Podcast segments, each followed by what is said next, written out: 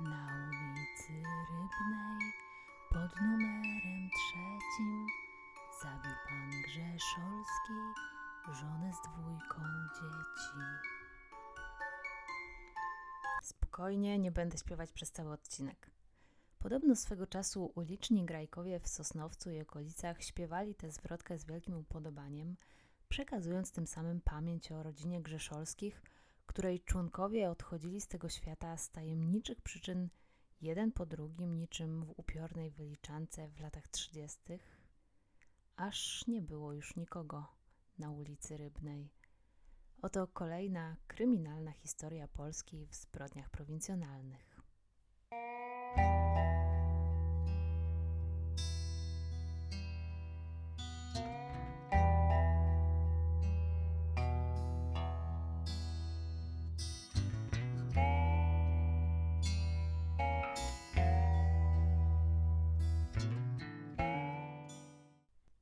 Zapowiada się najdłuższy ze wszystkich dotychczasowych odcinków i to wcale nie dlatego, że zamierzam długo i namiętnie opowiadać o statystykach. Właściwie to nie będzie ich dzisiaj za dużo, bo mam dla Was jedną z najgłośniejszych spraw lat 30. Zacznę jak zwykle od przypomnienia, właściwie chyba powiedzenia o wydarzeniach z roku 1933, bo nie jestem pewna, czy ktoś ze słuchaczy miał przyjemność być już w tym roku na tym świecie. Rok 1933 w II Rzeczpospolitej to już są czasy sanacji, złośliwie zwanej demokraturą, bo to była taka demokracja skręcająca mocno już w stronę dyktatury, co zresztą w Europie w tamtych czasach nie było czymś niespotykanym. Najważniejszą osobą w państwie był oczywiście Józef Piłsudski, który ma już przed sobą zaledwie półtora roku życia w tym czasie, czego oczywiście nikt jeszcze się nie spodziewa. Na świecie była to końcówka wielkiego kryzysu gospodarczego, który poniekąd utorował drogę do władzy pewnego niespełnionego austriackiego malarza, który w 1933 roku został kanclerzem i wodzem Rzeszy. Po w tym samym roku państwo niemieckie przyjęło właśnie nazwę Rzeszy Niemieckiej, nieoficjalnie zwanej też Trzecią Rzeszą, i wystąpiło z Ligi Narodów. Ograniczanie praw Żydów, palenie książek, legalizacja eugenicznej przymusowej sterylizacji, to wszystko przyniósł niestety właśnie rok 1933. A z weselszych rzeczy jest to też rok, w którym po raz pierwszy rzekomo widziano potwora z Loch Ness. W kwietniu 1933 roku zakończył się też słynny proces Rity Gorgonowej, oskarżonej o zabicie 17-letniej córki lwowskiego architekta Henryka Zaręby, swojego pracodawcy i kochanka przy okazji. I być może też właśnie niedosyt, jaki pozostawiło po sobie zakończenie tej sprawy, y, którą się tak strasznie wtedy emocjonowano, sprawił, że opinia publiczna miała apetyt na więcej i swoje zainteresowanie skierowała właśnie na sprawę, o której dziś będę mówić. Sądy w tamtych czasach były bardzo popularnym miejscem spędzania wolnego czasu, ale jak nie można było iść do sądu, to zawsze jeszcze zostawało kino, a tam w 1933 roku można było zobaczyć Każdemu wolno kochać z Dymszą i Mirą Zimińską, uroczo głupkowata komedia muzyczna, ale był też Szpieg w masce, czyli taki melodramat szpiegowski z udziałem Hanki Ordonówny. I o ile sam ten film dzisiaj jest dość trudny w odbiorze, to z pewnością piosenkę, która z niego pochodzi, każdy choć raz słyszał, a była to piosenka Miłość wszystko wybaczy. I ten tytuł chyba dobrze wprowadza nas w temat historii Pawła Grzeszolskiego i jego rodziny, bo będzie to historia o miłości, a może nawet kilku miłościach, z których przynajmniej jedna okazała się zabójcza. Tylko która? Żeby spróbować się tego dowiedzieć, musimy przenieść się do Sosnowca w 1933 roku. Część z Was pewnie powie, że Sosnowiec to nie jest taka znowu prowincja i zasadniczo będziecie mieli rację, jednak w czasach, gdy rozgrywa się ta historia, Sosnowiec miał o połowę mniej mieszkańców niż obecnie, a jego powierzchnia była trzykrotnie mniejsza, więc myślę, że jeszcze może zostać zaliczony do zbrodniczej prowincji, a okres międzywojenny był czasem dość dynamicznego rozwoju tego miasta. Rozwijał się przemysł, handel, usprawniano infrastrukturę miejską, innymi budowano sieć tramwajową. W tej opowieści wciąż czuć jednak klimat dusznego, małego miasteczka, w którym Wszyscy wszystko wiedzą, znają sekrety sąsiadów, albo przynajmniej wydaje im się, że znają, a dzielnica Pogoń, w której rozegrał się dramat rodziny Grzeszolskich, jeszcze na początku XX wieku stanowiła wieś, jedną z tych, z których połączenia ostatecznie powstał Sosnowiec, ale wciąż była to okolica trochę prowincjonalna. Zresztą to nie może być przypadek, że z Pogonią graniczy osiedle, które nazywa się Wygwizdów. I ten małomiasteczkowy klimat można odczuć nawet dzisiaj, przechadzając się ulicą Rybną, na której w latach 30. stała kamienica Grzeszolskich. Ulica jest tak samo wąska jak wtedy i z obu stron wznoszą się stare dwupiętrowe kamienice z czerwonej cegły z niemiłosiernie obłażącym tynkiem. Jeszcze gdzieniegdzie o dawnej świetności tej ulicy przypominają obłupane resztki elementów dekoracyjnych na fasadach kamienic, resztki ozdobnych balkonów i szczerze mówiąc ma się wrażenie, że niewiele się tutaj zmieniło od tamtego czasu, oprócz tego, że wszystkie budynki stopniowo niszczeją. Wbrew tej pioseneczce, którą zanuciłam na początku odcinka, Grzeszolscy mieszkali w domu pod numerem 8a, a nie pod numerem trzecim, ale numer trzeci widocznie lepiej się rymował. Tego domu akurat już nie ma, ale klimat ulicy Rybnej pozostał. Pozostał też budynek, który sąsiadował z domem Grzeszolskich. Wciąż ma on numer 8 i w 1933 roku mieściła się tutaj należąca do inżyniera Grzeszolskiego mała fabryka czy też warsztat. Jeśli byście chcieli zobaczyć sam budynek, to zarówno archiwalne, jak i współczesne zdjęcie znajdziecie w źródłach, które linkuję w opisie. Więc już bez dalszego błądzenia po tej ulicy Rybnej, chodźmy wreszcie do domu Grzeszolskich i zobaczmy, co tam się dzieje. Paweł Grzeszolski, jego żona Anna oraz ich dwoje dzieci, a właściwie już takich nastolatków, bo Lucyna i Jerzy mieli już po 16 lat, by, były to bliźnięta, mieszkali na pierwszym piętrze kamienicy, na drugim miał swój gabinet i małe laboratorium Paweł, który był trochę takim wynalazcą, chemikiem amatorem. Natomiast sam budynek należał do rodziców Anny państwa Bugajów. Grzeszolscy byli szanowaną rodziną i żyli na dość dobrym poziomie.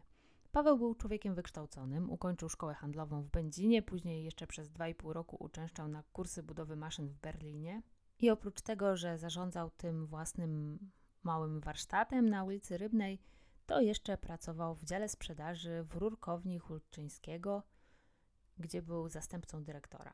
Tam była taka potoczna nazwa, pełna nazwa tych zakładów brzmiała Towarzystwo Akcyjne Sosnowieckich Fabryk Rur i Żelaza. I wynika chyba z tego dość jasno, czym tenże zakład się zajmował. Jak już się zorientowaliście, Paweł musiał być człowiekiem bardzo zajętym. Własna fabryka, praca na odpowiedzialnym stanowisku w dużej instytucji, a do tego jeszcze jakieś amatorskie badania w laboratorium. Ktoś mógłby powiedzieć, że mężczyzna chyba robił wszystko, żeby jak najmniej czasu spędzać z żoną i dziećmi. I takie stwierdzenie chyba nie mijałoby się za bardzo z prawdą. Małżeństwie Anny i Pawła już od dłuższego czasu nie układało się najlepiej, a właściwie to chyba od początku nie była to jakaś wielka miłość. Trudno powiedzieć, dlaczego właściwie się pobrali ale w tamtych czasach jeszcze było takie często tragiczne w skutkach podejście, że lepiej wziąć ślub z kimkolwiek niż wcale. Poza tym presja rodziny była dużo większa, no i tak się stało, że Paweł poślubił Annę, choć jej rodzinę uważał za hamów, co też później niejednokrotnie mówił jej wprost. Uważał ją za prostaczkę, za kobietę z gminu i miał poczucie wyższości wobec niej i wobec swoich teściów, którzy byli ludźmi niewykształconymi, o umiarkowanie dobrych manierach. Za to mieli place i kamienice w Sosnowcu, co też mogłoby poniekąd wyjaśniać, dlaczego Paweł postanowił ostatecznie się w tę rodzinę wrzenić. Anna chyba nie była osobą, która czymś się szczególnym wyróżniała. Miała 38 lat, ciemne włosy i oczy, nie była wykształcona, nie miała jakichś szczególnych zainteresowań. Jej dni upływały głównie na siedzeniu w domu, w którym niewiele musiała robić, bo od tego miała służącą, i na spotkaniach z koleżankami i licznymi kuzynkami, których Bugajowie mieli w Sosnowcu bardzo dużo. Dzieci miały już po 16 lat, w takim wieku nie wymaga się już za bardzo opieki mamy. Chociaż Anna miała dużo czasu, to nie chciało jej się nawet za bardzo o siebie zadbać, głównie się nudziła i tyła. Nie żebym tu uprawiała jakiś body shaming, przytyć może każdy, ale w przypadku Anny to już była chyba taka dość chorobliwa otyłość, bo będąc kobietą raczej niskiego wzrostu ważyła ponad 100 kg.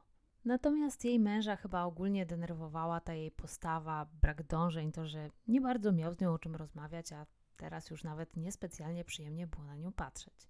On miał przecież każdą minutę wypełnioną zajęciami, dbał o zdrowie, o higienę, zawsze był elegancki i szczupły. Z samą Anną może by jeszcze jakoś wytrzymał, ale teściowie mieszkający za ścianą i ingerujący w ich życie na każdym kroku, to już było za wiele. W związku z tym, że kamienica, w której mieszkali, należała do Bugajów, Paweł nie mógł za bardzo odmówić im odwiedzin. A ci, ponieważ mieszkali z nimi przez ścianę, więc daleko nie mieli, no to wykorzystywali to bez skrupułów i przychodzili jak do siebie, wtrącali się w każdy aspekt ich życia. A natykanie się o każdej porze dnia i nocy na węszącą po domu teściową mogłoby ostudzić każdy romans. A ten i bez tego do płomiennych nie należał. Oprócz rodziców była jeszcze siostra Anny, Eugenia Kuczalska, podobno wyjątkowo kłótliwa i męcząca kobieta. Do tego wątpliwie się prowadząca, co miało być jednym z powodów, dla których uciekł od niej mąż i dlatego wróciła do domu rodziców. Nawet sama Anna nieszczególnie lubiła siostrę, często się na nią skarżyła i uważała, że nie ma najlepszego wpływu na jej dzieci. A do tego, jakie relacje panowały między Grzeszolskim a jego szwagierką, wrócimy jeszcze w dalszej części tej historii. Sytuację w domu przy Rybnej 8a pogarszał dodatkowo fakt, że Paweł miał kochankę. A przynajmniej tak twierdzili prawie wszyscy mieszkający w tej części Sosnowca. Co więcej, tą kochanką była 18-letnia uczennica seminarium nauczycielskiego, więc dziewczyna była niemal w wieku jego dzieci. Poznali się przez siostrę Pelagi, która również pracowała w zakładach Hulczyńskiego i tam kiedyś na siebie wpadli. Później Pelagia pomagała siostrze przy jakichś tłumaczeniach z francuskiego, które ta miała zrobić w pracy. Jednak gdy Grzeszolski się o tym dowiedział, chciał dziewczynie zapłacić, ale ta uważała, że nie wypada jej wziąć tych pieniędzy. Co za czasy. Więc zamiast tego Grzeszolski dał jej prezent i był to jakiś taki elegancki neseser. I jedni mówią, że od tego wszystko się zaczęło, a inni, zwłaszcza sami zainteresowani, że właściwie to na tym się skończyło. A no może nie do końca na tym, bo było jeszcze wyznanie, które Pelagia poczyniła swojemu ówczesnemu absztyfikantowi. Niezbyt zresztą udanemu, niejakiemu Liszczykowi. I dlatego właśnie, że był nieudany, a do tego nie rozumiał słowa nie i miał zapędy na stalkera, Pelagia powiedziała mu, że zakochała się w Grzeszolskim i naopowiadała niestworzonych historii o tym, jak on ją wspaniale traktuje, jakie prezenty od niego dostaje – no i niewykluczone, że to właśnie ten nieszczęśliwie zakochany i pomimo młodego wieku już trunkowy liszczyk doniósł o romansie lub też domniemanym romansie pani Grzeszolskiej. Choć mogła to równie dobrze być jakaś inna życzliwa osoba. Może naprawdę dopadł Pawła kryzys wieku średniego, a to jeszcze nie były te czasy, że można było sobie kupić czerwone Ferrari, także musiał zadowolić się młodszą kochanką. Później jednak będą twierdzić, że przez te wszystkie lata nie łączyła ich żadna relacja seksualna, ani nawet żadne romantyczne uczucie. Jak mogło być naprawdę? Sami ocenicie. Jakkolwiek by nie było, wkrótce pogoń aż huczała od plotek, bo oczywiście czegoś takiego nie da się zbyt długo ukrywać w małej i wścibskiej społeczności, w której wszyscy się znają. Pogłoski o romansie męża dotarły więc w końcu również do Anny i o ile bywały w tamtych czasach takie małżeństwa pewnie nadal bywają, w których żony przymykają oko na romanse mężów, udają, że o niczym nie wiedzą i nie przeszkadza im to, dopóki mąż zapewnia im wygodne życie, to jednak Anna nie należała do takich kobiet. I jak się nie trudno domyślić, prowadziło to do niezłych awantur. Podobno doszło nawet do tego, że Grzeszolski groził żonie rewolwerem. Dochodziło też do jakichś spektakularnych scen, w których Pelagia przychodziła do Anny, później Anna do Pelagii, tam odbywały się jakieś dramaty, a przez ten cały czas Staciewińska usiłowała przekonać żonę Pawła, że nie ma z nim romansu. No i tak sobie Grzeszolscy żyli w swoim małym piekiełku przy ulicy Rybnej aż do 1933 roku. I pewnie byli jedną z wielu takich rodzin i w Sosnowcu, i w Polsce, i w ogóle na świecie. Ludzie mogą tak żyć latami pod jednym dachem, zwłaszcza w tamtych czasach, nienawidzić się, kłócić i tak wytrzymać do późnej starości. Ale wy już pewnie wiecie, że w tej historii tak nie będzie. Powiem więcej, w 1937 roku na świecie nie będzie już nikogo z rodziny Grzeszolskich zamieszkującej kamienicę przy Rybnej 8a. Przeżyje tylko służąca i to ledwo. No więc zaczynamy makabryczne odliczanie. Pierwsza była Anna Grzeszolska. Najpierw zaczęła tracić włosy. Wychodziły garściami. Może z nerwów, ciągłe awantury w domu, niewierny mąż. przez ostatnie dwa tygodnie ogólnie jakoś nie domagała, wszyscy sądzili, że to grypa, z której jakoś nie może się wyleczyć. Na początku grudnia po obiedzie Anna poczuła się już wyjątkowo słabo. Paweł nie był tym jakoś szczególnie zdziwiony. Anna się przejadała, a jej tusza, no cóż, nie mogła pozostać bez wpływu na stan zdrowia. Świadkami jej ataku byli wszyscy domownicy. Anna, cała zlana potem, zwijała się z bólu, miała wymioty, mówiła, że boli ją serce, właściwie to bolało ją chyba wszystko. Do mieszkania natychmiast przybiegli zaniepokojeni rodzice Anny, a wkrótce dotarł też doktor, który sam też nie wiedział do końca, co o tym myśleć i ostatecznie uznał, że to musi być zatrucie pokarmowe. Wprawdzie wszyscy jedli to samo, a nikomu innemu nic nie dolegało, ale Anna była tego dnia u kuzynki, więc może to tam zjadła coś nieświeżego. I jeszcze tej samej nocy stan Anny bardzo się pogorszył. Posłano po lekarza, ale ten nie mógł już niczego zdziałać. I tu nastąpiła dziwaczna scena, która w różnych źródłach jest opisywana trochę inaczej, ale generalnie chodzi o to, że Paweł Grzeszolski przy łóżku konającej małżonki został zmuszony do tego, żeby jej przysiąc, że się nie ożeni. Niektóre gazety donosiły, że zmuszającą była sama Anna, inne, że jej siostra Kuczalska. Była też wersja z teściową. Niektóre artykuły sugerują, że chodziło o to, że on się ma nigdy w ogóle nie ożenić, inne, że się ma nie ożenić z Pelagią Staciwińską, a jeszcze inne, że ma nie wziąć ślubu z kobietą, której nie zaakceptują jego dzieci. W każdym razie w tej czy w innej formie Paweł taką obietnicę żonie złożył. W tamtym momencie nikt nie rozumiał, co się stało. Lekarz, który był świadkiem śmierci Anny, zwlekał z wystawieniem aktu zgonu, bo te objawy były podejrzane, a jednocześnie nie umiał stwierdzić ich przyczyny.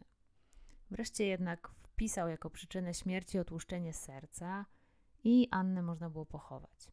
Spoczęła na cmentarzu w Małobądzu. Bugajowie z podejrzliwością patrzyli na Pawła, jego spokój przy łóżku umierającej żony wydał im się bardzo nie na miejscu. Obgadywali go więc za plecami, ale nic więcej nie mogli zrobić. Natomiast przed policją twierdzili, że Pawła nie można w żaden sposób łączyć ze śmiercią ich córki. Nie było też żadnego dowodu na to, że śmierć Anny nie nastąpiła z przyczyn naturalnych. I zostało troje. Drugi był Jerzy, 16-letni uczeń gimnazjum imienia Bolesława Prusa w Sosnowcu. Chłopak szczupły, trochę nerwowy, jąkał się i może właśnie dlatego nie, niechętnie mówił i był przez to uważany przez innych za skrytego. Po śmierci matki zarówno on, jak i jego siostra zwrócili się przeciwko ojcu. Pewnie nie bez pomocy dziadków. Bugajowie przede wszystkim zwracali Jerzemu i Lucynie uwagę na to, że tuż po śmierci matki ich ojciec wciąż prowadza się z kochanką – a z kolei Kuczalska sugerowała, że tylko patrzeć, a ta podfruwajka, zaledwie ze 3 czy 4 lata od nich starsza, zostanie ich macochą i wprowadzi się do ich domu. Tego oczywiście było za dużo dla szesnastolatków, którzy stracili właśnie matkę. Podobno Lucyna wróciła kiedyś do domu bardzo późno, była pod wpływem alkoholu, powiedziała ojcu, że się łajdaczyła, za co dostała w twarz. A Jerzego ojciec pobił tak, że ledwo się ruszał po tym, jak chłopak Wykrzyczał mu, że Grzeszowski zniszczył życie ich matce i kompromituje ich rodzinę, prowadzając się z małoletnią kochanką. Do kolejnych tajemniczych wydarzeń doszło w marcu, trzy miesiące po śmierci Anny. Schemat bardzo podobny. Rodzina jadła zupę, po obiedzie Jerzy i Lucyna zaczęli się skarżyć na ból brzucha. Kuczalska opierała się, żeby oddać zupę policyjnym ekspertom do zbadania, ale Paweł stanowczo się temu sprzeciwił, twierdząc, że dzieci jedzą za dużo słodyczy i stąd ich złe samopoczucie. To natychmiast zostało uznane również za podejrzane, szczególnie, że zaledwie kilka miesięcy wcześniej dokładnie w taki sam sposób zmarła jego żona. Od razu nasuwa się myśl, że nie chciał po prostu, żeby jedynie zostało przebadane, no bo dokładnie wiedział, co można w nim znaleźć. Z drugiej strony, bawiąc się trochę w adwokata diabła, jeśli po twoim domu grasuje szwagierka, której nie znosisz i która cię napastuje, i ta sama szwagierka nagle chce zanieść do laboratorium twoją zupę, to przynajmniej jest kilka powodów, żeby się na to nie zgodzić. Po pierwsze, z czystej przekory. Po drugie, nie masz pewności, że po drodze specjalnie tam sama czegoś nie dosypie. A po trzecie, dla takiego dość sztywnego i racjonalnie podchodzącego do życia Pawła Grzeszolskiego mogło to być po prostu działanie irracjonalne i narażanie się na śmieszność. Przecież czegoś takiego się nie robi, to nie jest w dobrym tonie i tak dalej. Więc może to zapalić czerwoną lampkę, ale niekoniecznie czegokolwiek dowodzi tym samym czasie na bóle zaczęła uskarżać się również służąca Grzeszolskich, Cabajówna. Kobieta trafiła do szpitala, gdzie doszła do siebie, choć przyczyny jej choroby nie zostały ustalone. Nie trudno się domyślić też, że na służbę u Grzeszolskiego już nie chciała wrócić. Ale stan Jurka tymczasem zaczął gwałtownie się pogarszać. Chłopak dostał torsji, skarżył się na kłucie, na skórka, ból głowy, ból nóg. Podobno walił głową w ścianę, dostał jakiegoś napadu, w ogóle zachowywał się jak szalony. Lekarze rozkładali ręce, nie potrafili powiedzieć, co mu jest. Grzeszowski szukał dla niego pomocy u jakichś dziwnych znachorów, a prawdopodobnie zwykłych naciągaczy, ale i ci, to akurat bez zaskoczenia, nic nie pomogli. Chłopak w krótkim czasie zupełnie wyłysiał i w marcu 1934 roku zakończył swój żywot. Pochowano go razem z matką w grobie rodzinnym Bugajów w Małobądzu. Grzeszolski przyjechał dorożką razem z Lucyną na pogrzeb, jednak w ostatniej chwili zrezygnował i pozostał w dorożce.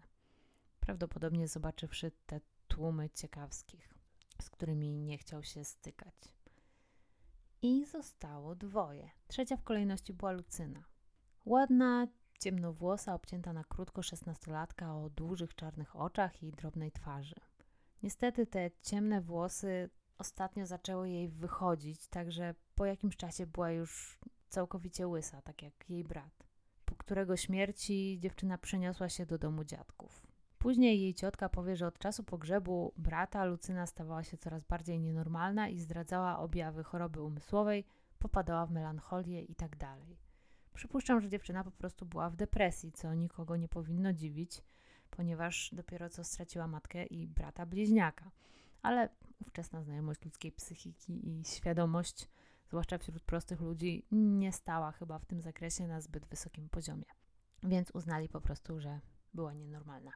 Jej objawy zaczęły się w tym samym czasie co choroba jej brata, jednak na początku choroba przebiegała łagodniej. Od śmierci brata natomiast dziewczyna przestała zupełnie jeść. Przypuszczam, że miała traumę, zwłaszcza jak ją dziadkowie przekonywali, że własny ojciec ją truje. Co zresztą nie brzmiało wcale tak niewiarygodnie, biorąc pod uwagę ostatnie wydarzenia. W pierwszych dniach maja Lucyna czuła się już tak źle, że trafiła do szpitala w Czeladzi, gdzie po czterech dniach zmarła. Objawy podobne jak u brata. Ojciec chyba tylko po to, żeby zrobić na złość Bugajom, pochował Lucynę na innym cmentarzu w Czeladzi. Rzekomo, kiedy ci przyszli zaproponować pochowanie dziewczyny razem z matką i bratem, ten próbował od nich wyłudzić pieniądze, a potem zaczął strzelać bez opamiętania z rewolweru. Tak przynajmniej twierdziła później Kuczalska, choć nie wiem, czy bym jej tak do końca wierzyła. I został jeden, Paweł Grzeszolski. O ile śmierć Anny budziła pewne podejrzenia, to mogła być po prostu nieszczęśliwym zrządzeniem losu. Ludzie czasem chorują bez powodu, a w każdym razie bez takiego, który jesteśmy w stanie wytłumaczyć. Kobieta nie była okazem zdrowia. Takie rzeczy się zdarzały. A podejrzenia i oskarżenia rodziny w żałobie to też nie jest coś takiego niespotykanego. Jednak zgony trzech osób z jednej rodziny w ciągu pół roku, w tym dwójki nastolatków, w którym wcześniej nic nie było, a do tego jeszcze tajemnicza choroba służącej, no to aż takich przypadków to chyba nie ma. W domu przy Rybnej 8a musiał być truciciel. Do takiego wniosku doszli nie tylko mieszkańcy Sosnowca, ale również władze, które nakazały ekshumację ciał Lucyny i Jerzego. Badania zwłok dzieci wykazały obecność związków talu. I to w ilościach takich, które mogły być śmiertelne. Zbadanie tych przyczyn zgonów zlecono jednemu z najsłynniejszych polskich ekspertów medycyny sądowej tamtych czasów, profesorowi Olbrychtowi. I ten po konsultacjach ze słowami światowej kryminalistyki uznał, że śmierć Jurka i Lucyny nastąpiła właśnie na skutek zatrucia talem. Tę samą substancję znaleziono w materiale pobranym od służącej Grzeszowskich, Szukano go również w zwłokach Anny, które także ekshumowano, jednak tam niczego nie znaleziono. Prawdopodobnie było już za późno i po prostu to ciało było już w zbyt zaawansowanej fazie rozkładu. Nie można było dokładnie ustalić, jaką dawkę dostały dzieci, ani czy dostały ją jednorazowo, czy też było to takie ciągłe podtruwanie. Wiadomo było natomiast, że tal jest stosunkowo łatwo dostępny, bo był on jednym ze składników dość powszechnie wykorzystywanych trutek na szczury. Tymczasem, pół roku po śmierci żony i zaledwie kilka tygodni po tym, jak pochował córkę, w lipcu 1934 roku Paweł Grzeszolski poślubił Pelagię Staciwińską i wyprowadził się z domu przyrybnej do będzieńskich bloków. Posadę w zakładach Hulczyńskiego stracił, a znalezienie nowej graniczyło z cudem. Po pierwsze dlatego, że w tamtych czasach ogólnie prac, z pracą szału nie było. W czasie wielkiego kryzysu w Polsce bezrobocie sięgało w najgorszym okresie nawet 43%. A po drugie, oczywiście to, co Grzeszolskim słyszał cały Sosnowiec, mogło zniechęcić do zatrudnienia go. Żył więc z zasiłku. On i Pelagia wychodzili z domu głównie nocą, gdy ulice były puste, dzięki czemu nie musieli słuchać obelg pod swoim adresem. I tak było aż do momentu, kiedy po raz pierwszy Paweł Grzeszolski został aresztowany w swoim mieszkaniu na ulicy Lwowskiej. I od razu powiem, że tych spraw, w których Grzeszolski był oskarżany od 1934 roku było tyle, że można się w tym trochę pogubić, bo sam ten główny proces w sprawie śmierci Anny, Lucyny i Jerzego e, miał kilka odsłon, potem były apelacje, nie apelacje, ale oprócz tego były jeszcze oskarżenia i procesy o zniesławienie i o fałszowanie weksli. Przypuszczam, że mógł to być taki sposób, który policja również dzisiaj stosuje, jeśli podejrzewa kogoś o ciężkie przestępstwa, a nie ma za bardzo dowodów, i wtedy szukają w życiu takiego osobnika jakichś drobnych przestępstw, jakichś rzeczy, za które by można go przymknąć chociaż na jakiś czas, żeby go zdjąć z ulicy, no i żeby nigdzie nie uciekł. A w tym czasie policja już szuka przeciwko niemu dowodów, ma go na miejscu, może go przesłuchiwać i ten pierwszy proces dotyczył wydarzeń w zakładach Hulczyńskiego i Grzeszolski został w nim oskarżony o zniesławienie i skazany za trzy miesiące.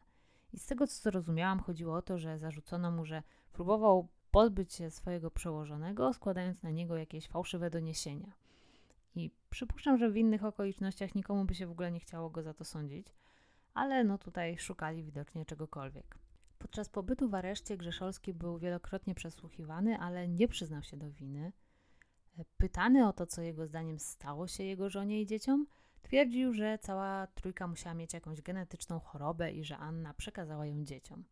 Nikt jednak takiego tłumaczenia oczywiście nie kupował, bo było to co najmniej dziwne, że wszyscy zmarli dokładnie w tym samym czasie na tę chorobę, choć wcześniej niczym się nie objawiała. Skoro nie mogli go jeszcze za bardzo skazać za morderstwo, to postanowili najpierw zabrać się do sprawy z innej strony.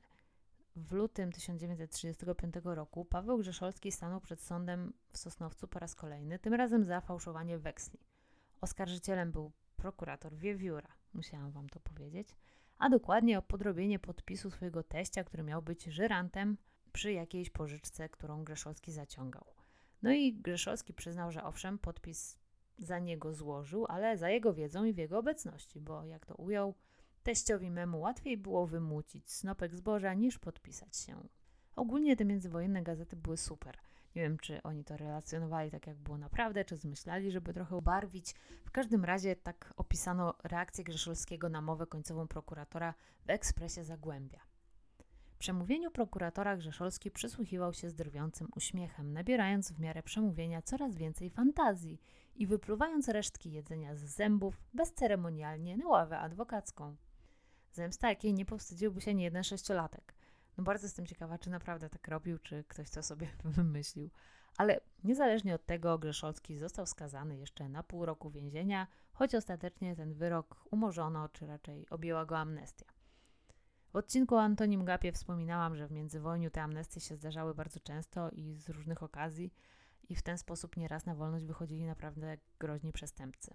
W tym czasie Pelagia była już w zaawansowanej ciąży. Pod wpływem emocji związanych z aresztowaniem Pawła i sprawą w sądzie kobieta urodziła przedwcześnie, przynajmniej tak twierdziła. Dziecko żyło zaledwie miesiąc. Kolejne dziecko Grzeszowskiego odeszło z tego świata. Jednak to nie przedwczesne przyjście na świat było powodem jego śmierci, a wady, z jakimi się urodziło, i był to paraliż postępowy i rozszczepienie kręgosłupa. Jeśli sobie szybko policzymy, to poród nastąpił około 7 miesięcy po ślubie. Może faktycznie był przedwczesny, ale doskonale wiadomo, że często te rzekome wcześniaki, w czasach kiedy panowały bardziej surowe obyczaje, to były tak naprawdę dzieci, które zostały poczęte przed ślubem i bez których niejednego małżeństwa by nie było. Nie wiemy, jak było w tym przypadku. Grzeszolscy twierdzili, że nie tak, ale o tym powiem jeszcze za chwilę. Bo to był dopiero początek potyczek sądowych Pawła Grzeszolskiego. Władze nie zamierzały tak zostawić sprawy i Pawłowi nie było dane cieszyć się wolnością zbyt długo. W marcu 1936 roku odbył się najgłośniejszy proces Grzeszolskiego, w którym został on oskarżony o otrucie Jerzego i Lucyny. Prokuratura dowodziła, że Paweł dodawał im do jedzenia talu, bo chciał się ich pozbyć, żeby móc ułożyć sobie życie z młodszą kochanką. Ten proces to był taki międzywojenny, kultowy serial. Miejsca na sali sądowej były biletowane i ludzie przychodzili tam jak do teatru. Prasa relacjonowała oczywiście dzień po dniu cały proces, sensacyjne nagłówki na pierwszych stronach gazet. Niektóre artykuły to tam miały po trzy strony. Tłumy gromadziły się przed sądem, żeby zobaczyć na żywo bohaterów tego dramatu. Sam profesor Olbracht, którego badania stały się podstawą do wytoczenia procesu Grzeszolskiemu, na rozprawie się nie stawił. I to jest trochę zastanawiające, bo może wcale nie był tak bardzo przekonany do tej swojej ekspertyzy. Ja też mam co do niej pewne wątpliwości, na przykład po przeczytaniu tego fragmentu. Otóż rodzina Lucyny w ciągu ostatnich tygodni jej życia zauważyła, że, cytuję, popadła w pewne zboczenie płciowe, a konkretnie uprawiała samogwałt. I tu nie, niezrównany profesor Olbrycht przychodzi z pomocą, twierdząc, że podrażnienie gruczołów płciowych to znamiona zatrucia talem. Ale że co? Trucizna, która sprawia, że ktoś się masturbuje wbrew własnej woli? To nie brzmi zbyt wiarygodnie. I tak o zeznaniach podczas tego procesu donosi mój absolutnie ulubiony dziennik z tamtych czasów. Nazywa się po prostu 7 groszy i najlepsze jest to, że już w tytule kłamie, bo kosztuje 8 groszy. I takim sloganem, dziś powiedzielibyśmy claimem, tej gazety jest dziennik ilustrowany dla wszystkich o wszystkim. Wiadomości ze świata, sensacyjne powieści. I tu przy okazji znalazłam rubrykę humor. No i chyba się domyślacie, że muszę Wam chociaż jeden dowcip przeczytać. Nie wiem, czy jeszcze kiedyś będę miała okazję opowiedzieć Suchara z 1936 roku, także no nie mogę sobie tego odpuścić, ale obiecuję, że będzie szybko. Nowobogacki angażując nowego szofera. A kiedy pan skończy z samochodem, będzie pan froterował podłogi, wyprowadzał psy na spacer i pomagał ogrodnikowi. Szofer. Dobrze, proszę pana. A czy ziemia jest tu gliniasta? Dlaczego? Bo gdyby była gliniasta, mógłbym w wolnych chwilach wyrabiać cegły. Miałam nagrać w tym miejscu śmiech, ale myślę, że ta cisza jest bardziej wymowna. No dobra, to był żenujący dowcip prowadzącej, ale teraz wracajmy do sprawy. Niektóre zaznania brzmiały dość fantastycznie. Na przykład, jeśli wierzyć siedmiu groszom, które kłamią nawet w swojej nazwie, więc sami ocencie, czy im wierzyć. Świadek mówi, że Anna Grzeszolska opowiadała jej, iż nie chce wyjechać na lotnisko w obawie, że mąż będzie się jeszcze spotykał ze Staciwińską. Mimo tego oskarżony znalazł sposób na to, bo wysłał na lotnisko w okolice Krakowa Staciwińską, do której jeździł aeroplanem. I oczywiście świadkowie zapytani o to, czy widzieli, dokąd dokładnie, kiedy, jak, zawsze odpowiadali, że wprawdzie nie widzieli, nie wiedzą, ale wszyscy tak mówili. No jak wszyscy mówili, to tak musiało być. I jest tu też opisana taka jedna scena, bardzo naturalnie brzmiąca. Pewnego razu Anna Grzeszolska, nie wiedząc już co robić, zawołała dzieci i pokazała im przechodzącą ulicą Staciewińską, mówiąc: Patrzcie, dzieci, to jest kochanka waszego ojca. Lalusia była oburzona, lecz nic nie mówiła. Natomiast Jerzyk, spluwając z obrzydzeniem, zawołał: Ja go zastrzelę. Przeraziło to widocznie matkę, mówi świadek, bo poczęła mówić chłopcu: Jurek, przecież to twój ojciec. Co byś ty najlepszego zrobił? Przecież jest Bóg na niebie. Tak, gdyby nie to, gdyby nie wiara w Boga, którą mi wszczepiłaś, na pewno bym wykonał swą groźbę, odpowiedział ponuro chłopiec. Bardzo naturalna i niewymuszona wypowiedź brzmi totalnie, jak gdyby powiedział to szesnastolatek. Wiarygodność ówczesnej prasy jest dość wątpliwa i tę historię trzeba podzielić przez trzy. Podobno bywało tak, że sprawozdania z procesów sądowych były w ogóle pisane jeszcze zanim się ten proces odbył, żeby pojawiły się w gazecie następnego dnia albo jeszcze tego samego dnia w wieczornym wydaniu, jeśli temat był szczególnie gorący. A na wydrukowanie takiej gazety trzeba trochę czasu, więc niektóre opisy mogły nie mieć kompletnie nic wspólnego z tym, co się naprawdę działo na sali sądowej. No ale że lepszych źródeł nie ma z tamtych czasów, no to ta historia jest znana głównie właśnie z takich prasowych sprawozdań. Podczas procesu Grzeszolski twierdził, że trucicielką jest Kuczalska. i że mści się ona na nim za to, że odtrącił jej awanse, które mu jeszcze czyniła, gdy jego pierwsza żona żyła, a później nie chciał się z nią ożenić. Z drugiej strony Kuczalska twierdziła coś dokładnie odwrotnego, że to Paweł jej czynił awanse, a ona go odtrącała. W którymś momencie Grzeszolski wprost przyznał przed sądem, że między nim a szwagierką doszło do stosunku płciowego i podobno rodzina Bugajów również zamierzała opchnąć Grzeszowskiemu swoją córkę, której reputacja była już nieco nadszarpnięta, a i wiek oraz powab nie takie, żeby chętnie się w kolejce ustawiali. Nieważne, że Kuczalska nadal formalnie była mężatką, więc nikogo tak naprawdę nie mogła poślubić, ale relacje między Grzeszolskim a Kuczalską w pewnym momencie zrobiły się bardzo burzliwe, dochodziło do głośnych awantur, Paweł zabraniał ją wpuszczać do domu, i też martwił się podobno o jej wpływ na Lucynę, bo podobno ciotka postanowiła jej jakiegoś kawalera ściągnąć i sugerowała nawet, że jak dziewczyna zbliży się fizycznie do mężczyzny, to jej się od razu poprawi. No, ciekawa terapia, postępowa bardzo. Zabawny jest też taki dialog, który się odbył podczas przesłuchania jednej z pomocy kuchennych z ulicy Rybnej. Obrońca. Jak pani sobie to tłumaczy, że Gryszolski starał się o Kuczalską, a dzieci otruł dla Staciwińskiej? Świadek. Zastanawiałam się nad tym i sądziłam, że Grzeszowskiemu coś się w głowę zrobiło. Obrońca, że starał się o Kuczalską, tak? Obrona próbowała ogólnie przekonać sąd, że Kuczalska cierpi na histerię i że nie jest wiarygodnym świadkiem. Co się do pewnego stopnia udało, bo kobieta miała nawet przez moment problem z dojściem do tego, jak właściwie ma na nazwisko. Co więcej, była podejrzana o to, że próbowała na własną rękę wykopać z grobu ciało Lucyny i je przenieść do rodzinnego grobowca. Zeznawała również Pelagia i ogólnie Pelagia jest w tej całej historii taką dość niejednoznaczną postacią. Taką, która może być albo bardzo tragiczna, albo bardzo bezwzględna. Oczywiście prasa uwielbiała widzieć w niej kusicielkę i fan fatal, ale czy tak było w rzeczywistości? W sądzie Pelagia twierdziła, że nigdy nie miała romansu z Grzeszolskim, że nie łączyła ich żadna niewłaściwa relacja ani żaden romans. Obrona przedstawiła nawet w sądzie świadectwo dziewictwa Pelagii wystawione 7 kwietnia 1934 roku przez lekarza, a więc już po śmierci Anny i Jerzego. Można sobie pewnie wyobrazić, że Grzeszolski tak się zakochał w dziewczynie, że faktycznie zgodził się poczekać na nią do ślubu. W końcu to była młodziutka pensjonarka, mogła postawić taki warunek w tamtych czasach, to jednak było dość powszechne, ale takie zeznanie też nigdzie nie padło. Wręcz przeciwnie, nawet będąc już po ślubie z Grzeszolskim, Pelagia twierdziła, że, że o żadnym uczuciu między nimi nie ma mowy. Powtarzała, że zmusiła Pawła, żeby się z nią ożenił, bo po tym skandalu, który wybuchł, czyli po śmierci Anny i, i po tych wszystkich oskarżeniach, które w jej stronę kierowali przede wszystkim Bugajowie, dziewczyna miała zniszczoną reputację, nie wiedziała co robić i podobno zagroziła Pawłowi, że w przeciwnym razie popełni samobójstwo. Podobno były też pogłoski o tym, że Kuczalska szykuje się, by zająć miejsce siostry i Pelagia stwierdziła, że w związku z tym nie będzie czekać nawet do końca żałoby. Tak wcześniej zeznawała jej siostra, Pelagia to potwierdziła. Oskarżenie usiłowało natomiast zasugerować, że przyczyną tego pośpiesznego ślubu była ciąża.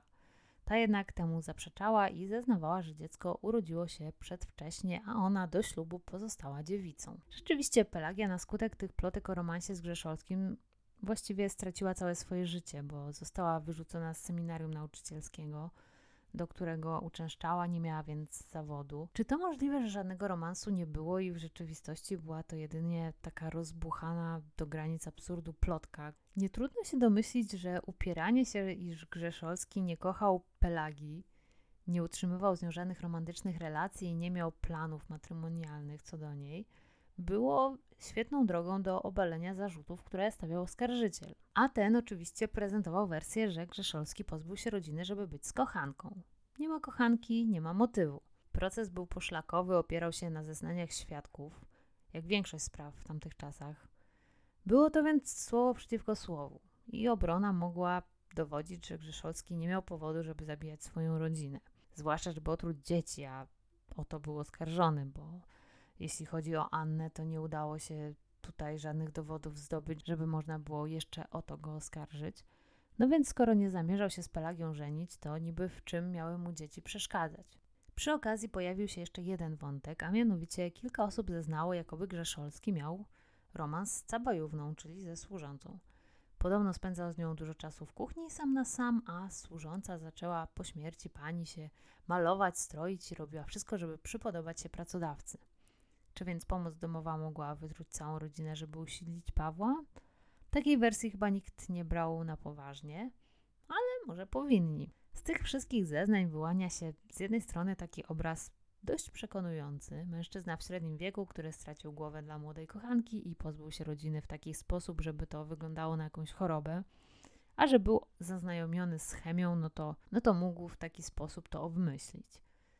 Z drugiej strony, to wszystko właściwie były jakieś plotki. Wszystkie zeznania polegały na tym, że ktoś mówił, co ktoś mówił, albo co ktoś podsłuchał i w tej sprawie było ponad 100 świadków, w tym jakoś absurdalnie dużo osób spokrewnionych z Bugajami. W którymś momencie nawet już adwokat nie wytrzymał i zapytał jedną z zeznających kobiet, ilu krewnych mają Bugajowie, bo już się w tym pogubił. Natomiast z tych wszystkich zeznań wynikało albo, że Grzeszowski był wspaniałym, dobrym, mądrym, inteligentnym człowiekiem, albo że był jakimś totalnym szaleńcem, który bił dzieci, groził wszystkim naokoło bronią i romansował właściwie ze wszystkimi kobietami, które znalazły się w zasięgu jego wzroku. Ale najsłabszym ogniwem tej sprawy było chyba jednak to, że nie można było wiarygodnie przedstawić tego, w jaki sposób Grzeszolski miał właściwie tę swoją rodzinę otruć. Przyczyny upatrywano w zupie, po której domownicy się mieli zacząć źle czuć.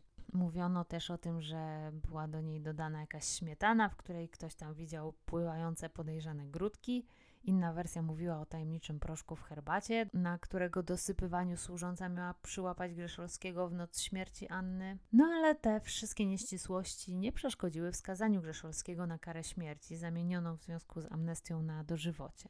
Adwokat Pawła oczywiście natychmiast wniósł apelację i postarał się, by jego klienta przeniesiono do więzienia Mokotowskiego w Warszawie, by tam spędził kilka miesięcy przed rozprawą apelacyjną, która miała odbyć się w październiku właśnie w stolicy. I w październiku 1936 roku Grzeszolski został uniewinniony przez sąd apelacyjny. Uznano, że przyczyną śmierci Lucyny i Jerzego oraz choroby Cabajówny było bez wątpienia zatrucie talem, natomiast nie ma żadnych dowodów na to, kto podał im truciznę i możliwe jest, że właściwie dostała się do jedzenia przypadkiem. Sąd też zwrócił uwagę na to, że Kuczalska wytworzyła wokół Grzeszolskiego taką atmosferę, która sprawiła, że stał się on głównym podejrzanym. Śledztwo policyjne poszło po prostu najłatwiejszą drogą. Przyczyniła się do tego właśnie Kuczalska, która zeznawała przeciwko Pawłowi i robiła wszystko, żeby on został oskarżony o te zbrodnie. Sąd twierdził też, że trudno przypuszczać, że Grzeszowski mógł znać taką rzadką truciznę, jaką był tal, skoro nawet lekarze jej nie rozpoznali. Natomiast to akurat moim zdaniem nie jest do końca trafne, bo tal był, jak już wspominałam, składnikiem trutki na szczury. I nie trzeba znać dokładnie składu takiej trutki i związków, które w niej, w niej są, żeby wiedzieć, że jest po prostu trująca.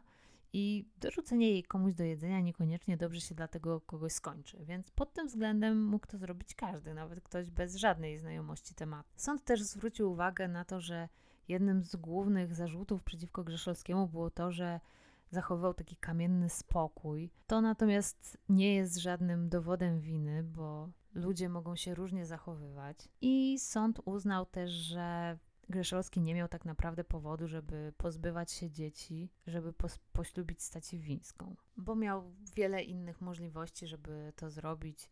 Mógł dzieci chociażby wyprawić gdzieś tam do jakiegoś internatu, czy czy do rodziny. I z tych wszystkich względów sąd postanowił Grzeszolskiego uniewinnić i natychmiast zwolnić go z więzienia. Jednak ten spokój nie trwał długo. Prokurator złożył kasację do Sądu Najwyższego i ta została przyjęta. Oznaczało to, że sprawa miała wrócić do sądu w Sosnowcu. Podobno w grę wchodziły jedynie jakieś uchybienia proceduralne. Adwokat Grzeszowskiego był dobrej myśli, jednak uchylenie wyroku oznaczało też, że Paweł musiał wrócić do więzienia. Na razie do procesu, a później nie wiadomo. To oczywiście zależy od wyroku. I Grzeszolski był już przygotowany na to, że może się tak zdarzyć, dlatego na decyzję sądu czekał nie w domu, ale w hotelu polskim w Krakowie, gdzie od tygodnia razem z Pelagią byli zameldowani w pokoju numer 7 pod fałszywymi nazwiskami. I po tej wiadomości Paweł i Pelagia w hotelowym pokoju zażyli śmiertelną dawkę luminalu, zostawiając trzy listy samobójcze, w których pisali między innymi Odchodzimy stąd dlatego, że mamy już dosyć widowiska, które z nami urządzono. To, cośmy przeszli, żadne serce ludzkie przejść by nie było w stanie. I nie było już nikogo. Chociaż właściwie to nie do końca. Była jeszcze Pelagia Staciewińska, grzeszolska, którą odratowano po tej próbie samobójczej. Spędziła w szpitalu trochę czasu, gdzie dziennikarze nie mieli najmniejszych skrupułów. Zakradali się do sali, w której leżała, podając się za krewnych, a może po prostu przekonując lub przekupując pracowników szpitala. Pelagia opowiedziała nawet ekspresowi wieczornemu następującą anegdotę o tym, jak jakaś obca kobieta zakradła się do sali szpitalnej, żeby ją sobie obejrzeć. Na sali leżało osiem kobiet i Pelagia opowiada tak. Ja od razu schowałam się pod kołdrę, ale obok mnie leżała pewna bardzo otyła pacjentka. Była już rekonwalescentką, więc spacerowała spokojnie po sali. Dla kawału wystąpiła naprzód i odparła. To ja jestem Grzeszolską. To pani jest ta Grzeszolska? A mówili, że pani zupełnie inaczej wygląda. Co też ci ludzie wszystko wymyślą. I przeprosiwszy rzekomą panią Grzeszolską, wyszła z sali. I ta rozmowa z Grzeszolską była tak drukowana w ekspresie wieczornym w odcinkach pod tytułem Sensacyjna spowiedź Grzeszolskiej, choć w tej rozmowie ona absolutnie niczego sensacyjnego nie mówiła, a już na pewno się nie spowiadała. Ale było to prawie jak powieść. I nie zdziwiałem się, gdyby to w ogóle była powieść i ten reporter wcale z nią nie rozmawiał, tylko to wszystko zmyślił, co dla ówczesnej prasy nie byłoby niczym dziwnym. Co się stało później z Pelagią? O tym gazety już milczą. Prawdopodobnie zamieszkała gdzieś, gdzie ludzie nie żyli tą historią tak bardzo jak w Sosnowcu. Zresztą był to już rok 1937. Świat zaczynał już mieć o wiele poważniejsze problemy niż niedoszła guwernantka. Dwa lata później wiadomo, co się stało. A po wojnie, kto by tam pamiętał jakiejś pensjonarce, która miała albo i nie miała romans z dyrektorem. Czy Pelagia przeżyła wojnę, co się z nią później stało, to też, jak i wiele innych elementów tej sprawy, pozostanie tajemnicą. I to chyba właśnie ta samobójcza śmierć Grzeszolskiego wzbudza najwięcej wątpliwości co do jego winy. Jeśli rzeczywiście był na tyle bezwzględny, żeby zamordować swoją rodzinę, żeby być z kochanką, to przecież jego plan się właśnie powiódł, co więcej został uniewinniony. Czekał go co prawda kolejny proces, ale wciąż nie było przeciwko niemu twardych dowodów, więc szansa na to, że znów zapadnie korzystny dla niego wyrok była spora. Miał świetnego adwokata i to prawda, że w Sosnowcu za bardzo nie miał życia, ale przecież mógł wszystko sprzedać, wyjechać na drugi koniec Polski albo gdzieś za granicę, gdzieś, gdzie nikt by go nie kojarzył. W tamtych czasach dużo łatwiej było tak zniknąć niż dzisiaj. Nikt by go tam nie wygooglował ani nie obczaił na Facebooku. Z kolei inni uważają, że to samobójstwo to jest właśnie przyznanie się do winy, że wyrzuty sumienia nie dawały mu spokoju, dlatego sam sobie wymierzył karę, bo już nie mógł dłużej żyć z tym, co zrobił. Ale jeśli tak było, to dlaczego w swoim liście pożegnalnym nie przyznał się do tych zbrodni? Wydawałoby się, że tak by postąpiła osoba, która nie może znieść wyrzutów sumienia. Oczywiście Paweł Grzeszolski wciąż pozostaje najbardziej prawdopodobnym sprawcą, ale jednak pewności nie ma, że to był on. A jeśli nie Grzeszolski, to kto? Jeśli jest prawdą to, że Kuczalska miała obsesję na punkcie Pawła, że go próbowała uwieść, i jeśli dodamy do tego jeszcze, że była osobą dość nieobliczalną, to może byłaby zdolna do tego, żeby pozbyć się siostry, licząc na to, że zajmie jej miejsce. A co do siostrzeńców, mogli jej przeszkadzać w zbliżeniu się do Grzeszolskiego i uznała, że oni też muszą zginąć, żeby mogła dopiąć swego. Może Grzeszolski, który próbował ją spławić, powiedział coś takiego, że nie może się z nią ożenić ze względu na dzieci. Może Jerzy Lucyna sami jej coś takiego powiedzieli, że nie wyobrażają sobie jej w roli macochy. W każdym razie, jeśli nie Grzeszolski, to Kuczalska jest tutaj chyba kolejną najbardziej prawdopodobną kandydatką. Ciekawy jest też wątek służącej Cabajówny i jej rzekomego podkochiwania się w pracodawcy. Można sobie wyobrazić, że taka dziewczyna ze wsi, która się naczytała albo naoglądała romansów o miłości panicza i dziewczyny z ludu, wbiła sobie do głowy, że może jej się przytrafić to samo i postanowiła poczęstować domowników trutką na szczury, żeby zawalczyć o swoje szczęście, a przy okazji sama udała, że też jest chora, żeby odsunąć od siebie podejrzenia. Może to trochę naciągane, ale nie takie motywy ludzie mieli. Cabajówny nie podejrzewano, bo z jakiegoś powodu sędziowie uznali, że trzeba posiadać jakąś za zaawansowaną znajomość chemii, żeby znać działanie talu – ale jak już powiedziałam wcześniej, jeśli występował w trutce na szczury, to bez żadnej znajomości chemii empirycznie można było stwierdzić, że jest to trucizna. A skoro padają od niej gryzonie, to kto wie, może i na człowieka zadziała, nie zaszkodzi sprawdzić. Wreszcie istnieje teoria, która mówi, że to w ogóle nie były morderstwa. Nie wiem, czy wtedy o tym wiedziano, ale współczesne źródła piszą o tym, że do zatrucia talem może dojść również poprzez wdychanie. A w tamtych czasach tal był składnikiem trutki. Jeśli gdzieś ta trutka na szczury była rozłożona, to może w taki sposób domownicy mogli się z nią zetknąć. No tylko dlaczego Paweł nie chorował? Może dlatego, że większość czasu spędzał w gabinecie na górze, a służąca mieszkała na parterze, więc najwięcej kontaktu z tym miały, miały właśnie te trzy osoby, które zmarły. Albo one coś najczęściej jadły, albo używały czegoś, co zawierało ten tal. Warto też zwrócić uwagę na jeszcze jedną charakterystyczną cechę talu. Otóż objawy zatrucia pojawiają się po okresie utajenia, który może trwać 2-3 tygodnie. Co by znaczyło, że ta zupa czy ta herbata, po których ktoś nam się źle poczuł, wcale nie musiały być powodem zatrucia, bo do tego mogło dojść już znacznie wcześniej i w zupełnie innych okolicznościach, nawet niekoniecznie w domu. A w tym momencie po prostu wystąpiły dopiero objawy. Dziś po tej historii, oprócz piosenki, którą zanuciłam na początku, pozostał tylko grób rodzinny w Sosnowcu. Anna, Jerzy i Lucyna spoczywają w nim teraz już wspólnie. Obok pochowani zostali Bugajowie, którzy nie przeżyli II wojny światowej. Na tablicy umieszczono zdjęcia ich wszystkich, możemy więc trochę lepiej wyobrazić sobie tę rodzinę. Zdjęcia też macie pod linkiem w opisie odcinka. To jedna z tych tajemniczych historii, których rozwiązania nie poznamy już pewnie nigdy. Nie ma szans na to, że pojawią się nowe dowody, więc jesteśmy skazani na domysły i na własną wyobraźnię. Przypuszczam, że w dzisiejszych czasach przy tym poziomie medycyny sądowej, ale też ogólnie wiedzy kryminalistycznej, ta sprawa zostałaby rozwiązana. W latach 30. XX wieku niewiele się dało jednak zrobić. Jestem ciekawa, jak Wam się wydaje, czy wina Grzeszolskiego jest pewna, czy jednak skłaniacie się bardziej do znanego powiedzenia, że trucizna jest bronią kobiet. Ja po raz pierwszy przeczytałam o tej sprawie już dobrych kilka lat temu i od tamtej pory dość często sobie o niej przypominam i zastanawiam się, co tak naprawdę mogło się tam wydarzyć. Jeśli wiecie coś więcej o talu i tym, jakie są możliwości zatrucia się nim inne niż jedzenie czegoś zaprawionego dawką trucizny, to koniecznie napiszcie, bo ja to z chemii nigdy nie byłam najlepsza.